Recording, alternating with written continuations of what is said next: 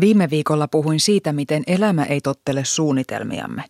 Se ei kuitenkaan tarkoita sitä, ettenkö uskoisi unelmiin ja niiden toteutumiseen. Päinvastoin. Monet suurista unelmistani ovat toteutuneet ja ne tuottavat minulle suurta iloa nykyäänkin päivittäin.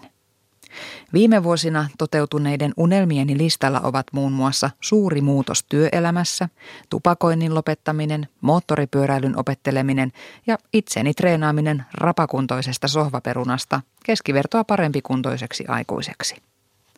Tarkoitus ei ole kehuskella. Unelmien toteutumisessa kun ei ole kyse keijujen ripottelemasta taikapölystä tai poikkeuksellisesta tahdonvoimasta.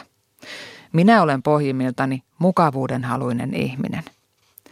Olen vain sattumalta löytänyt toimivan reseptin, jota olen toistanut unelmasta toiseen. Koska se ei ole salaisuus, kerron sen nyt sinulle. Kaikki alkaa unelmoinnista. On unelmoitava suurista ja suuresti. Sellaisista asioista, jotka alkuun saattavat tuntua jopa saavuttamattomilta. Kun jokin toive palaa ajatuksiini päivästä, viikosta ja kuukaudesta toiseen, ymmärrän, että sitä minun pitää tavoitella. Tämä haudutteluvaihe voi kestää kauan, vuosiakin. Hyvin haaveiltu on puoliksi tehty. Mielellä on valtava voima.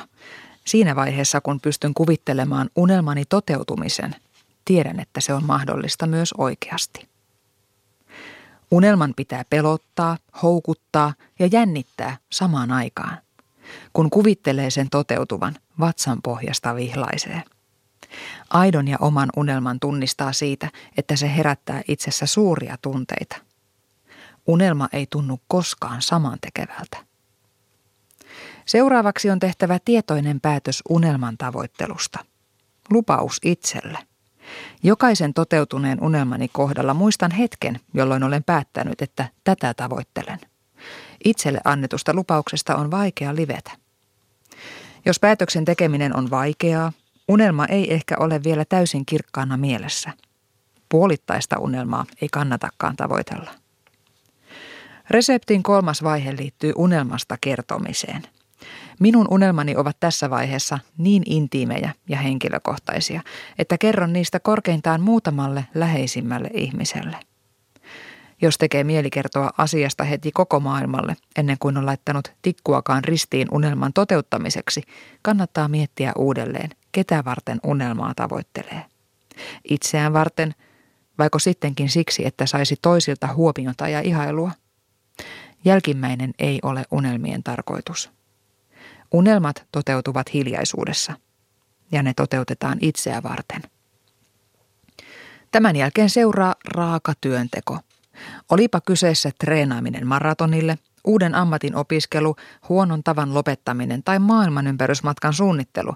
Mikään niistä ei toteudu, ellei näe vaivaa. Pitää harjoitella, pitää lukea, pitää hillitä itsensä tai pitää säästää. Tässä vaiheessa käyttövoima tulee alun unelmointivaiheesta. Niistä tuhansista illan viimeisistä tai aamun ensimmäisistä haaveista, joista unelma on kasvanut. Unelmasta on tullut kirkkaana mielessä siintävä tavoite, joka on bensiiniä silloin, kun kyllästyttää tai usko omiin kykyihin on vähissä. Ja jos on kertonut unelmastaan vain harvoille ja valituille, voi luottaa siihen, että heiltä saa tukea silloin, kun itse haluaisi heittää pyyhkeen kehään. Tämän kaiken seurauksena pitää lopuksi antaa vain unelman toteutua. Kun tietää mitä ja miksi tavoittelee ja tekee sinnikkäästi haluamansa eteen työtä, on hyvin todennäköistä, että ennemmin tai myöhemmin unelma toteutuu. Silloin ei kuulu enää jarruttaa, vaan voi nauttia täysin siemauksin. Ja tiedätkö, mikä on hassua?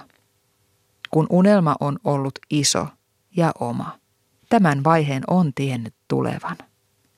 Tänne asti edennyt unelma oli toteuttajalleen totta alusta asti.